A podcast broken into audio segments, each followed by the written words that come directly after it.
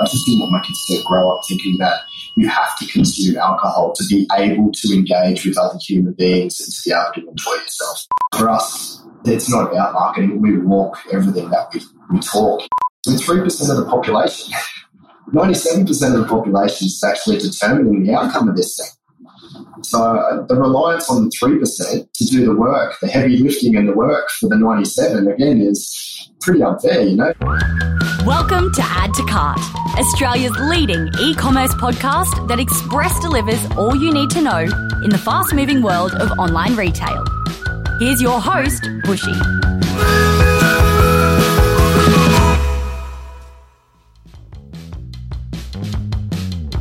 Welcome to another special episode of Add to Cart.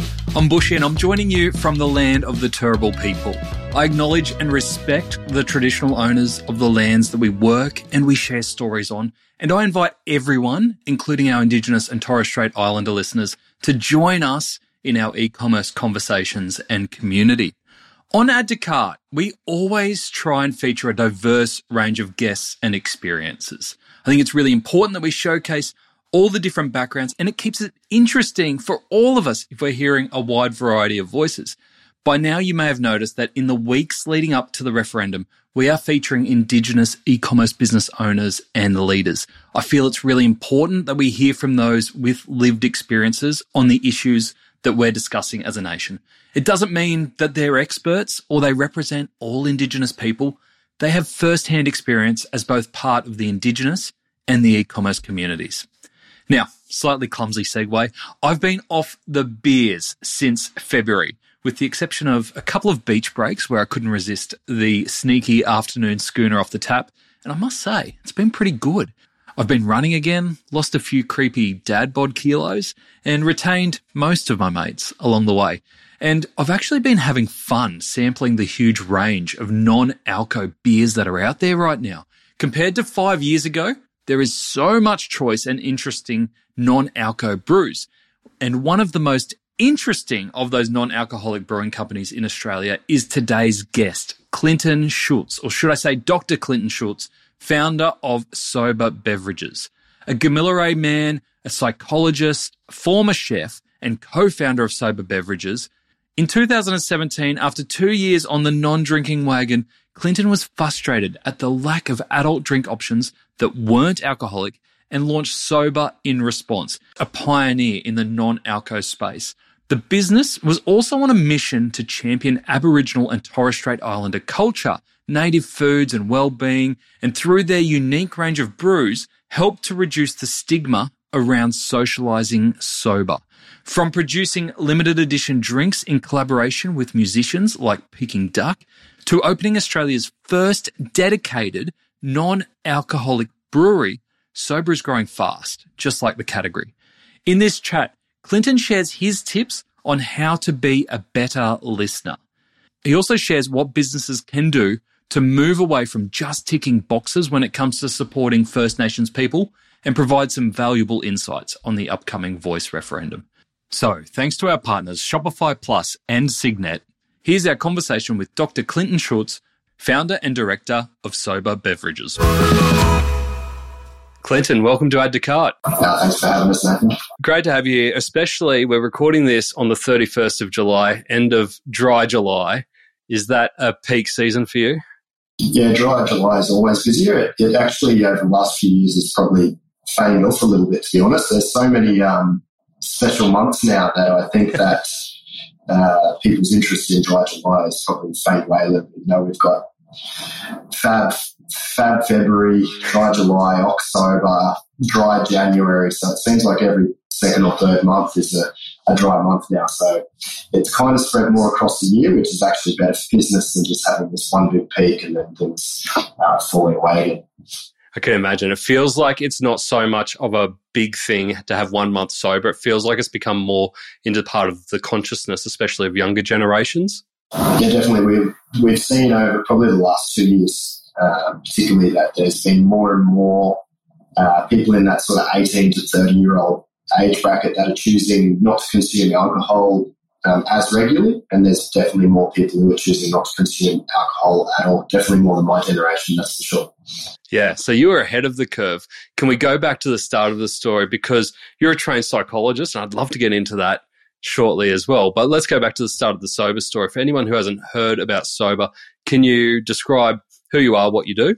Yeah, for sure. So, uh, Sobah is a non-alcoholic craft beer company or, or broader beverage company these days. Uh, we started back in 2017. We were actually the first non-alcoholic craft beer company to launch in Australia, so we were well ahead of the, I guess, the fad that it, that it became. Uh, it really was just an extension of my living story. So I stopped drinking about eight and a half years ago. Back then, there wasn't anything decent for people who were choosing not to drink um, to get, and so I started sort of making drinks for myself. At the same time, we had a small food truck doing all native foods. And being non alcoholic, it was something pretty cool that we could sell directly out of food truck and didn't have to worry about licensing and uh, stuff like that. So that's really how it started as something on tap in a small food truck. And then more and more, there was growing interest in Sobah, and there was more people coming to get beer than um, food at times. And so that made us start thinking that there was an opportunity to, to grow this into something of its own. Yeah. And what's caught my eye with Sobah is that it's not just your regular beer flavors. You've really incorporated a lot of native ingredients. So when you said that you were brewing those beers yourself in the early days, I could imagine that brewing a non alcoholic beer that tastes good isn't an easy feat in itself, let alone some of the more adventurous flavors that you're experimenting with. Yeah, I guess it's kind of fortunate for me. I've got a chefing background as well. So before I was a psychologist, I was a chef. So food mapping, food science um, is nothing new for me. So, uh, and then I'm an academic, I'm a researcher. So once you know how to research one thing, you can research anything at the end of the day. So, uh, kind of pulling all those traits together made it I guess, more easy for me than it may have been for other people to, to go down that path of not only just making non alcoholic craft beer, but uh, doing it in ways that really push the boundaries on what good quality non alcoholic beverages could be. Yeah, gotcha. What's your favourite flavour? Mate, generally whatever we're brewing at the time. You know, I drink so much of the stuff that I really just like to charge into whatever's new and fresh and, and that we're working on. So um, we're quite fortunate at the moment. We're, we're about to open the new brewery, and so we're just about to fire up the new um, test kit and, and get into some new stuff. But I've, I've definitely been drinking a lot of the um, the collab beer that we did with uh, Peking Duk over the last few months, um, which you know was a, it was a lager that we infused with lion's mane mushrooms. So it's good for my brain as well as my uh, body. What do the mushrooms do? What are the what are the benefits of the mushrooms? Oh, lion's mane mushroom are just good for, for relaxation really at the end of the day. So there's a lot of research out there showing uh, quite a lot of benefits they can do for, for good brain health. Um, we don't use it in huge amounts, but there's enough in there to to make you aware that you are drinking something that is a better choice than you know, a big brand soft drink, that's for sure. Yeah. And Peking Duk, how'd the collaboration come about? Uh, yeah, it was something that my wife organised, to be honest. She got in contact with um, their management over some stuff that was running through through another site. Um, and they were looking at making a beer and so we just said, hey, we can make beer. And they really wanted to make a non-alc beer to focus on, uh, I guess, some of the, the health challenges that exist within the music industry and the, and the pressure people performers feel at times having to, to consume alcohol all the time. And so they wanted to do something to raise awareness to the possibilities of making some you know, healthier choices while on tour and while producing and while making music, etc. So that was right in line with what we're all about here at Sobah, which is you know, being better choice and helping people to have the opportunity for choice and empowering empowering people through that. So yeah, we were happy to jump on board. That's cool. Isn't it amazing to have that balance of conversation when you've got brands like Jack Daniels who are very much into the music scene, trying to present that music and alcohol go hand in hand, and then you've kind of got this counter wave coming through now.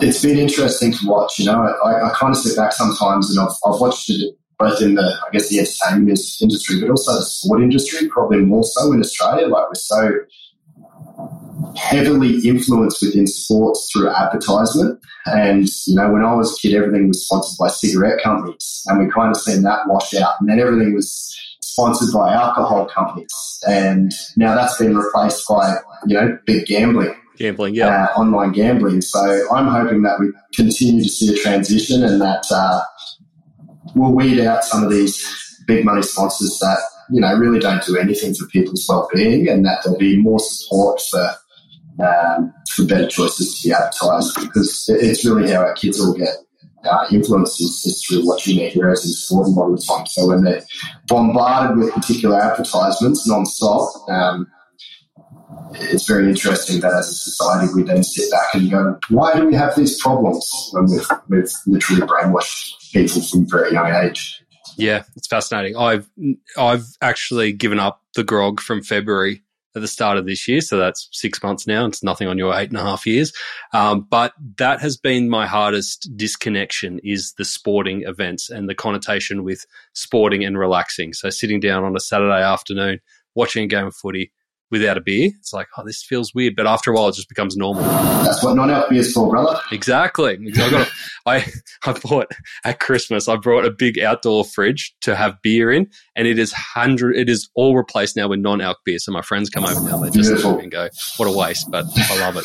Um, it's fantastic. But they'll wake up with a hangover every Sunday morning, and you've probably got extra six hours of your weekend that you get to enjoy. So Exactly. Was that your motivation at the start to give up? I just wanted my kids to have an opportunity to learn something different to the Aussie normal. You know, yeah. drinking has become so entrenched with socialisation and sport, as we talk about, but also just general socialisation in Australia that I, just didn't want my kids to grow up thinking that you have to consume alcohol to be able to engage with other human beings and to be able to enjoy yourself. Yeah. So I figured if I wanted them to learn something different, I had to showcase that myself. Yeah, makes total sense.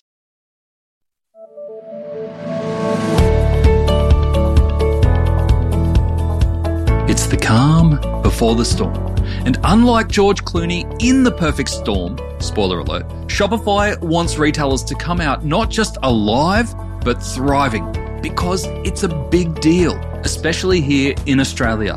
Last year, Australian merchants ranked third globally in Black Friday, Cyber Monday sales volume.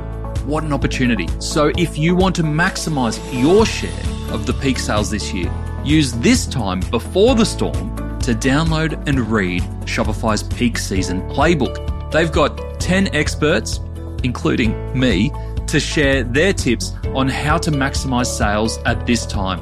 So put on your life jacket and get your hands on Shopify's free peak season playbook Download it at shopify.com forward slash plus forward slash guides forward slash peak sales season 2023 or just follow the links in the episode show notes from the device you are on.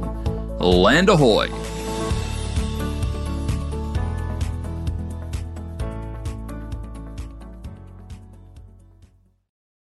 Now, speaking of changing the industry, you mentioned it before, your non-alc brewery and cafe, uh, has it just opened?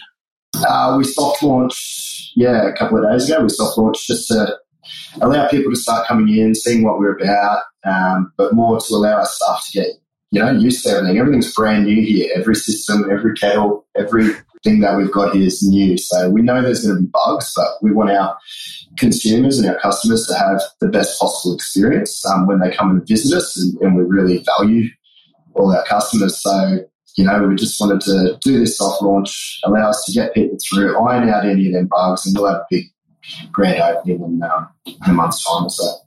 How good. Based in Burleigh, is it the first non alc brewery in Australia? Absolutely.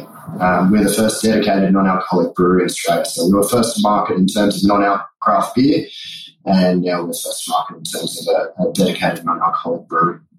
Brilliant. So when you're designing a non-alc brewery, what do you have to have in mind to make it as vibrant, as fun, as you know, as a regular brewery? Is there anything you need to change? Yeah, we've kind of stepped away from, I guess, the traditional brew pub model, and we've gone with a brew cafe. So we're actually focusing on breakfast and lunch uh, here. So we've got a full native foods cafe set up downstairs where people have opportunity to come and try a whole range of foods that they may never have had the opportunity to to delve into before, and, and they'll get opportunity to pair those beautifully with with one of our fresh beers. We're not only, you know, having this brewery has allowed us to guarantee that we'll have the freshest non-alc craft beer available in the country as well. We can brew what we need when we need it.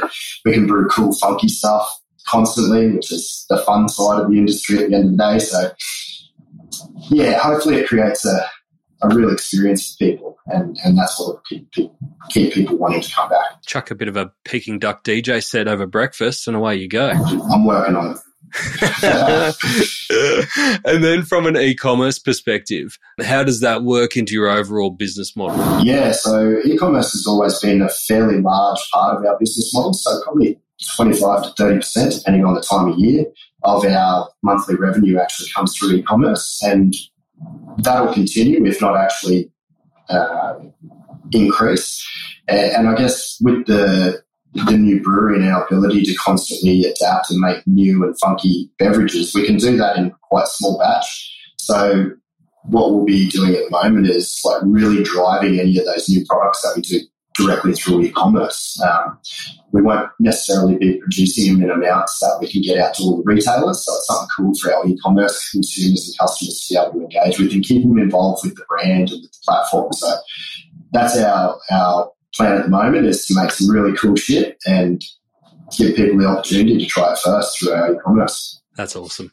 And do you have like a subscription available, or do you just find that people just come back regularly order when they need it? Uh, we've got subscription models, but we also do find that people come back and engage with the website quite frequently, particularly when we are small batch brewing and doing new stuff, because people are the same as me. You know, they want to try something new constantly. So, you know, if if I've got a new product that's coming out and it's only available on our e-commerce site, then we find there's a lot of people that are coming back just to try those. Um, whereas they may go to their, their local bottle shop to or, or, retailer to, to get one of our mainstream sort of products. Yeah, it's really smart. And that's one of the things that I missed out on in those first couple of months of not drinking was that sense of discovery, especially, you know, I was a bit of a craft brew wanker. So it was you know, being able to discover all these crazy flavors, and you're doing that with non-alc. So when people say that non-alc is boring, it's just like, well, if you're picking up the stuff off the off the shelves of Woolies, then yeah, probably it's going to be boring and watery.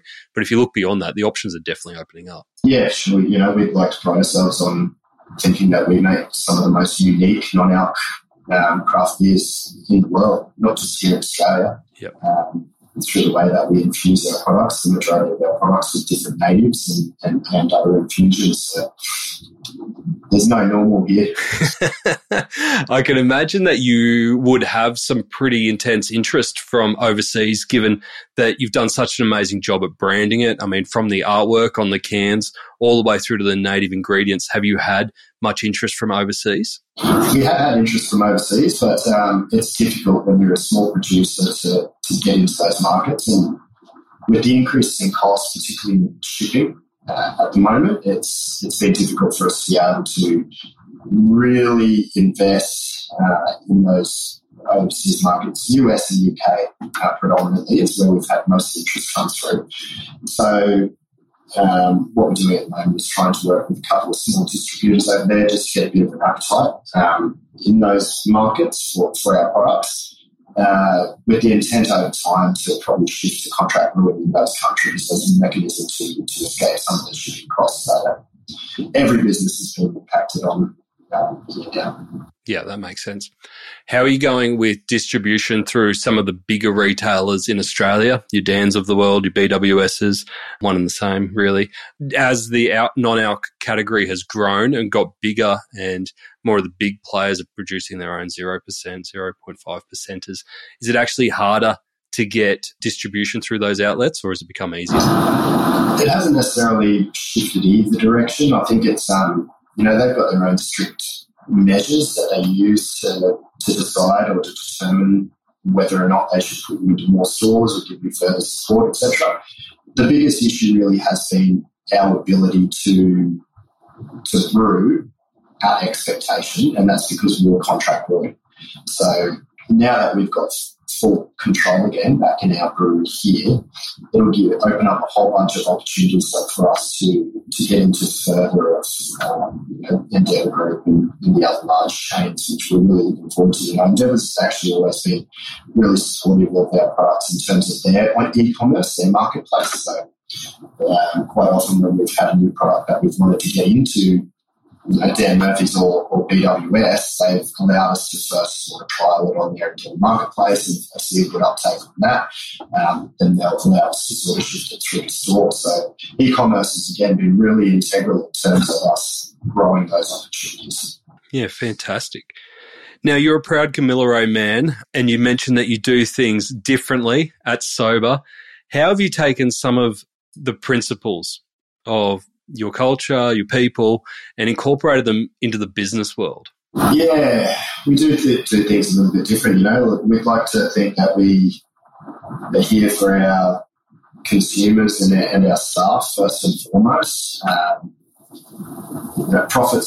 the first thing on our agenda. Profit is a necessity when you're in the business world, and we need to ensure that the business is running sustainably and profitably because it allows us to then go to do the, the social endeavours that we like to invite ourselves in and that we really structure the company around as, as a social enterprise.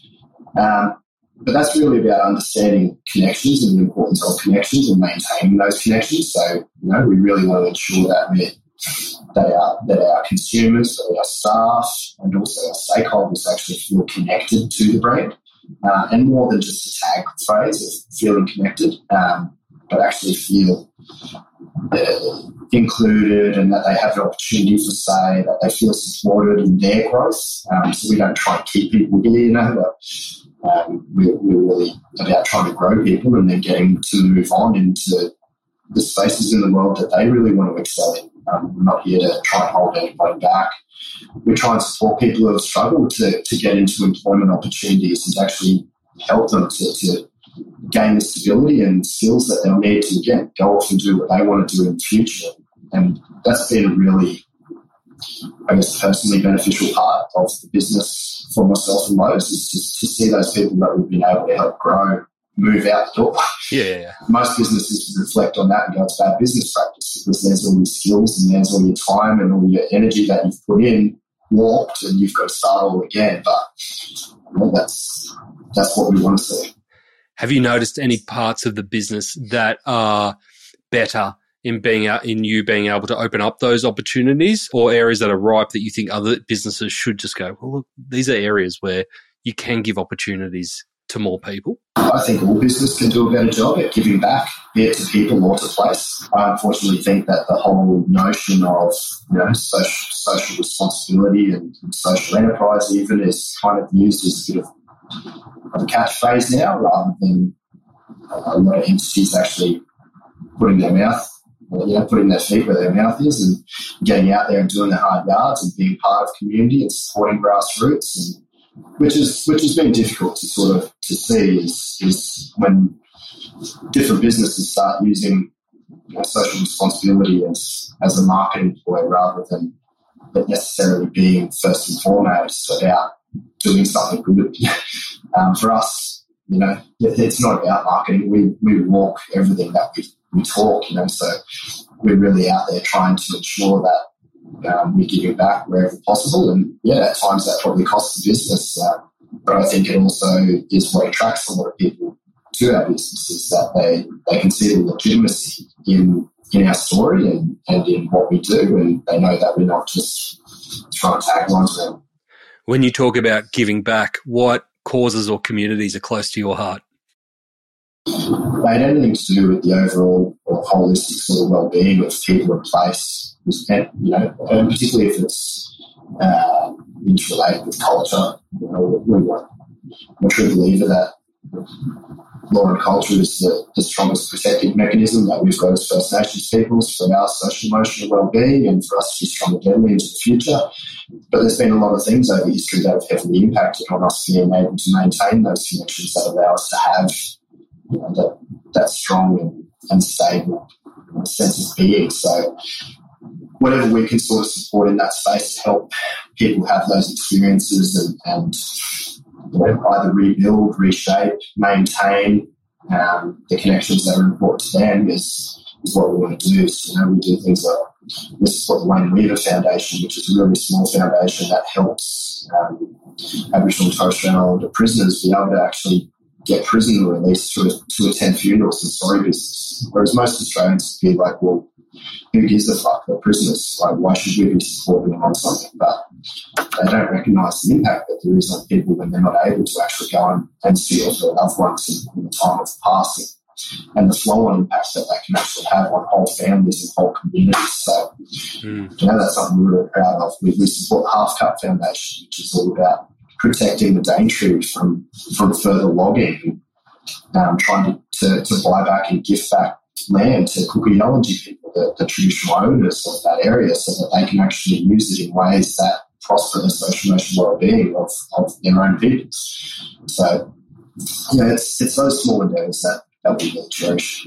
It feels like these connection initiatives, activities, support would never be found by a traditional HR or social committee at a large organization, right? How do you, how do you, um, if we've got businesses who are genuinely, genuinely wanting to implement more connection support for First Nations people within their organization, how would you suggest that they go about doing this in an authentic way? Uh, to be authentic about it, they first have to be able to step back and understand how they play a part in some of the destruction you know, we don't try and shy away from. In fact, we're a manufacturing company. Like at some level, we're causing harm. Yep. And without us having the uh, the boldness to be able to take that on board and really reflect on it, you're not going to get to a space that allows you to understand the role and responsibilities you actually hold for that. Um, and once you go through that process, then you can start looking at, you know, what opportunities and resources do I have in my business that may allow me to to, to give back and, and to do something about that yeah. that harm that I'm essentially causing by just existing as an entity, as a business. So I think we need to start looking beyond just how do we recycle, how do we reuse, um, and get to a point where we're really engaging at a level of consciousness with what is the impact that we have mm. as entity and what's more responsibilities within that. It's a whole other viewpoint that not many businesses in Australia, I think, would be willing to even reflect on because profit comes first, unfortunately, for many, rather than well, none of us would be profiting if uh, if Mother Earth under our feet drops dead. Yeah. She's got a really good uh, history of when things aren't going right for her, getting rid of the things that are not not working. You know? And I think we're high on that agenda at present. Yeah. to be honest. Yeah. And I love how you frame it around connection, that, that everything's interrelated, right? And obviously, um, part of your principle there is that, you know, and then I'm, what I'm also hearing is that we're not going to do this as business as usual. So we actually need people in our organizations who are already connected to bring these stories forward, these opportunities forward, and shed the light on where we're causing damage.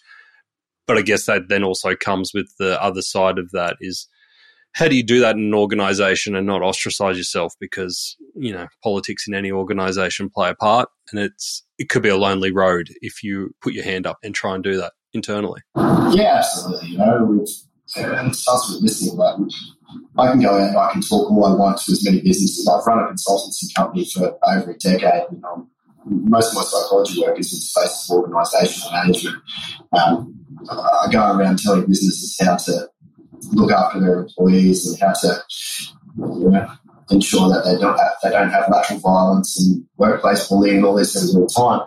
Um, I can do that all day long, but if people in positions of privilege and power within those organisations don't actually listen, which is a different process. Hearing, you know, listening actually requires you to to swallow the information that you've heard and, and to, to consider it before then acting, and hopefully acting in a more positive way. Like if people won't go through that process, of listening to people who are trying to offer uh, assistance in how we can all move together in a, in a more positive way on this planet, particularly in business, then then we won't actually make much movement. So that's that's the piece that I think is missing. There's a lot of people ticking boxes at the moment in terms of getting people to come in and have yarns, but there's a lot of people in positions of power that I don't think actually are listening to the things that are being said, digesting that information, really consciously considering it, and then putting actions in place to work in different ways.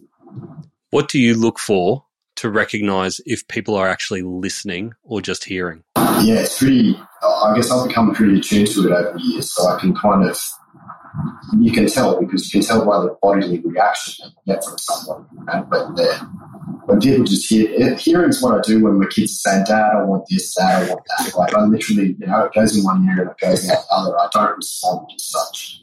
Whereas when people are listening, there's going to be a response. So either be a bodily response or it's going to be a vocalized response. So you'll get some some deeper questioning that's happening. You know, questions that you can hear some thoughts being put into before it's just been blurted out of her mouth.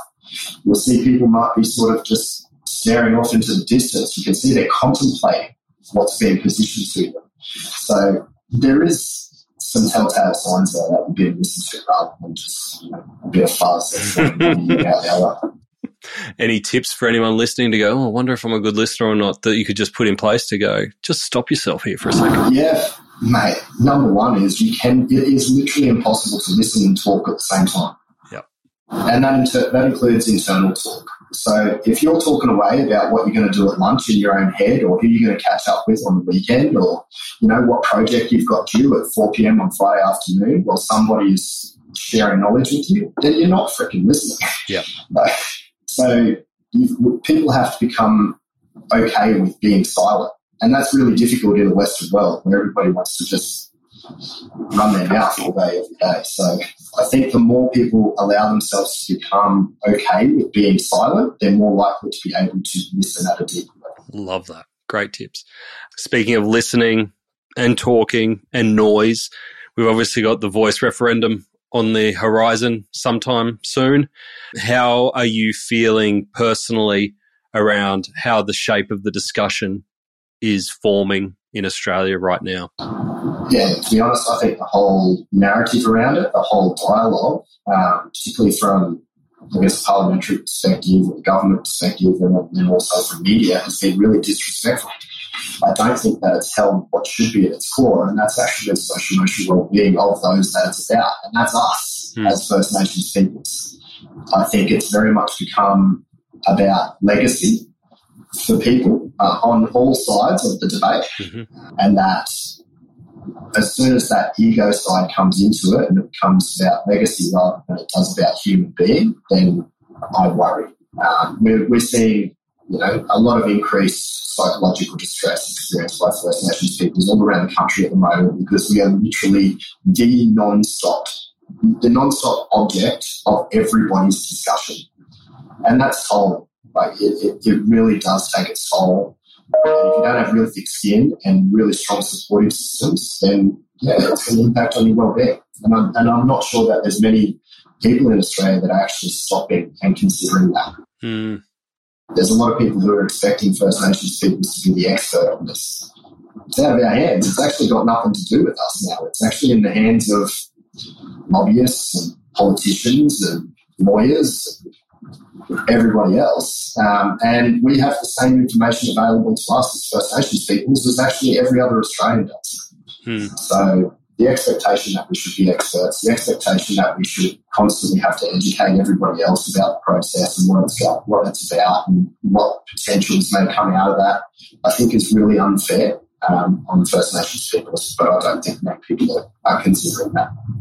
Yeah, it's a really good point, and one I'm really conscious of as I speak to First Nation people, especially on the podcast is you, you I don't expect you to know more than me, and I don't expect you know we've all got the same information and the same duty of care to investigate this ourselves, and that you don't have to speak on behalf of all First Nations people, right? That's not your job. I heard Tony Armstrong Absolutely. on the ABC say something similar. He's like, I'm just one person. Like, I can't speak Absolutely. for everyone. And, we've got to recognise that there's there's Aboriginal and Torres Strait Islander peoples on all sides of this debate and in the middle. You know, there's people that support yes, there's people that support no, and there's a whole bunch of people in the middle who are undetermined or so confused, hmm. as there is many other Australians. Yep. And we need to allow that space, you know, because at the end of the day, whatever happens is going to happen, but we all have to be able to move together, particularly as Aboriginal and Torres Strait Islander peoples. We're the ones that have to actually reconcile this before anybody else and be able to move forward together and maintain our well-being as more in Australia, living in Australia. And so there's there's so many more considerations that are there for us as Aboriginal and Torres Strait Islander peoples that the majority of Australians don't even have to consider. like it's and this is all over something that actually isn't even in our hands. Three percent of the population, hmm. ninety-seven percent of the population is actually determining the outcome of this thing. So the reliance on the three percent to do the work, the heavy heavy lifting and the work for the ninety seven again is yep. pretty unfair. You know, you wouldn't do that in any other business. I'm not going to ask three percent of my employees to be doing the work for ninety seven percent of the employees. So yes, um, I just don't think we put some practical sense into these things at time and, and, allow ourselves to actually look at it from a sympathetic, never mind empathy um, position, which means that we we don't have much compassion. Hmm. Because without, without true sympathy and empathy, there is no compassion. And I think that's something that's really been lost throughout this is, is the compassion for the impact that this is actually going to have on the well-being of Aboriginal and Torres Strait Islander peoples during and post, despite whatever decision comes Do you know why 99 Bikes is called 99 Bikes? Is it because A, it takes 99 minutes to put the average bike together. B, they originally stocked 99 bikes. Or C, they've recently eliminated 99% of their plastic packaging with the help of Signet. Well, B is the answer, but C is also true. Not only have 99 bikes eliminated 99% of their plastic packaging, they reduced their packaging cost by 60% and packing time by 50%. That's plenty more time to swear at those spanners while you put those bikes together. Visit signet.net.au to browse the range and contact the team to find out how they can help take your packaging solutions to the next level.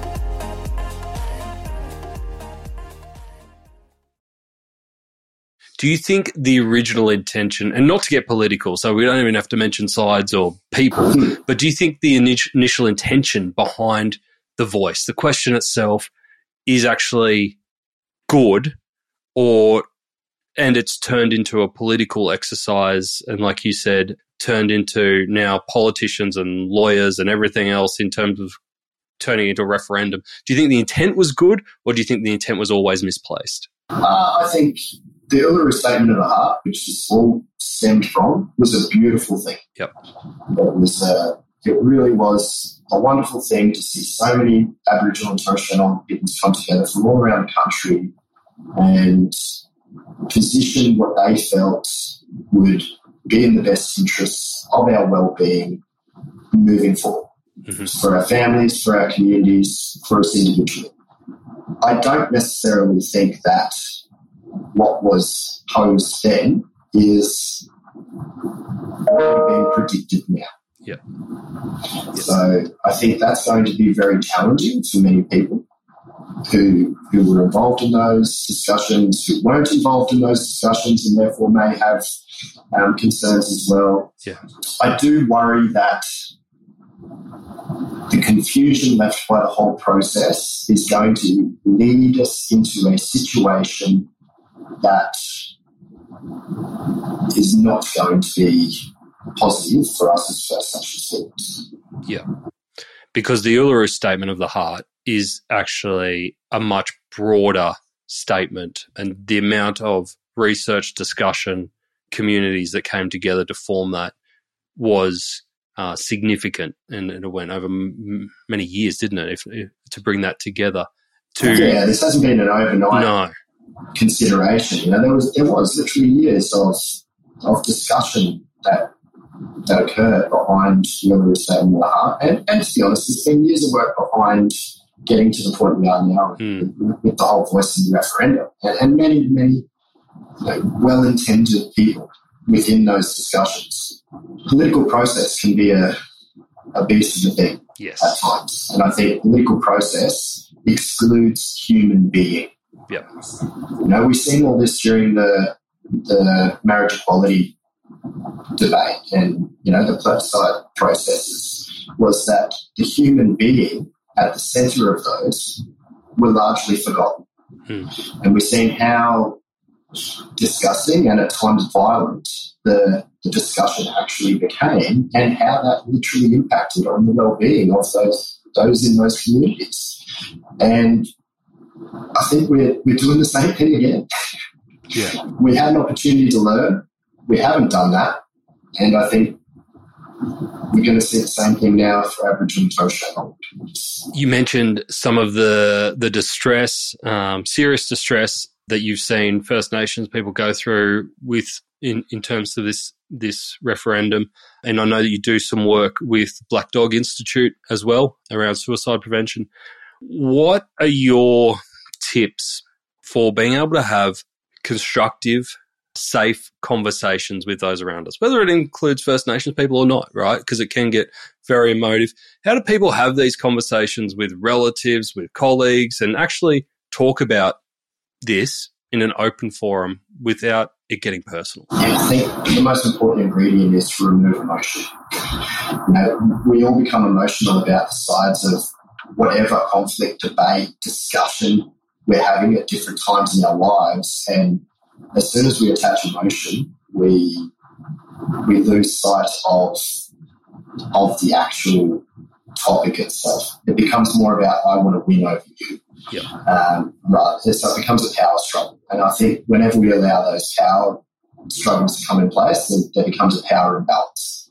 Uh, be that between partners, be that with other members in your family, be that in the workplace, be that between black fellows, white fellows, I think we always are in these power struggles because we are allowing emotions to drive discussion and rather than being able to take far more objective points of view on particular topics as such. And as I said earlier, you know, often human being is lost out of that through those processes. Yeah. Um, egos take over, human beings at the center get forgotten and things tend to get inflamed pretty quick. So I think the more we can try and have discussions in a respectful way that is detached from our personal emotions with the topic, uh, the more likely we are to be able to get the information we want to across in a way that doesn't come across as if I'm trying to attack the other person. Yep. And if I don't come across as if I'm trying to attack you, you're more likely to allow yourself to listen and consider the information I present. I love that. And I think it ties back to what you were talking about before was around listening, around actually being open to listening, not just hearing and tolerating until you get your chance to speak. And then also not relying on someone else to educate you. Like there is so much information out there. Go educate yourself we've, we've all got a responsibility for that. Yeah, we don't we don't need that extra cultural load at the moment. Um, you know, we're all in jobs and we're all running our families, same as everybody else. Yeah. Having to do the extra work of of educating Australia can be overwhelming. I hear, you. I hear. You. Clinton, thank you so much for sharing your views and your experiences on that. Finishing off here, Sobah. Where to next? How? What's the next level for you guys? Obviously, the brewery opening up to the public very soon. What's on your radar for the next 12 months? Yeah, first and foremost is to get local saturation. You know, we're in a funny situation. We start, we were on the Gold Coast. This is the last place where non-alc was ever going to sort of take off. So the polar opposite to most, I guess, business plans in terms of start local and grow out. We started as far as freaking possible away from the Gold Coast and grew back home. So while we've had awesome uptake in the major cities and, you know, as far away as Perth and Freo, um, the Gold Coast has always been a really difficult market for us. so now attitudes have started to shift here a little bit on the Gold Coast. So I wouldn't say they've completely shifted, but they've started to shift here a little bit. So I think it's an opportune moment for us to now refocus back on our local market and to get saturation here at our home, particularly with the venue that people can come in and be a part of. We want to continue to drive our retail markets in those capital cities, but we need to relook at, I guess, how we might be distributing through those and make sure that it's actually occurring in a way that is more um, cost effective for the business. Uh, and in terms of e-commerce, we, as I said earlier, we want to make sure that we're just driving people through our e-commerce by keeping them connected to the cool products that we want to be pumping out of here uh, constantly and making them feel part of the Sobah family. Uh, beyond that, it's uh, to get into those US and those UK markets and to start to establish a bit of a presence and a, and a following in those markets. Awesome. Keep pumping out those interesting brews. Yeah, yeah. It's, it's the, as I said, it's the fun part of the business. Yeah. So anytime we get to fire up the kettle and we're going to throw something new in and we don't really know how it's going to turn out, I, I get excited. Just chuck a few more mushies in there, see how you go. um, ever trade notes with Mick Fanning? No, no, no. He, um, he'd be a busy man, I reckon. nice little partnership there. All right. So, if people want to find out more about what you're up to do with Sobah, maybe even call into the, the brewery when it opens, what's the best way for them to get in touch and have a look? Yeah, go to our website, sobah.com.au, and you'll find us there. And the address here is at uh, 314 uh, Burleigh Connection Road, Burleigh Heads. So, right central to the Gold Coast, and we look forward to having everybody through. Beautiful. Clinton, thanks for joining us on Add to Cart. Absolute pleasure. Thanks. I actually feel like we should leave the episode right there so we can stop and reflect on Clinton's advice and challenges. But in the interest of consistency and you not thinking I'm just copping out of some work and opinions, here are the three biggest takeaways I took from our chat. Number one, we need to be better listeners. Whether we're talking about national issues such as the upcoming referendum, in our e commerce businesses, or even in our personal lives, the number one message and takeaway I got from Clinton is that we have to be better listeners. Leave our emotions at the door. Don't try and get across our viewpoints. And most importantly, keep our mouths shut sometimes. Almost become detached from the conversation in order to listen. Be comfortable in the silence and reflect before returning serve. I've tried that recently and it really, really does open up conversations. Number two, backyard experiments. I know Clinton has an amazing background as a psychologist, but I didn't know about his chefing background. I love that he's been able to poke around the Australian backyard to find interesting ingredients, such as mushrooms, to make flavours that help Sobah stand out.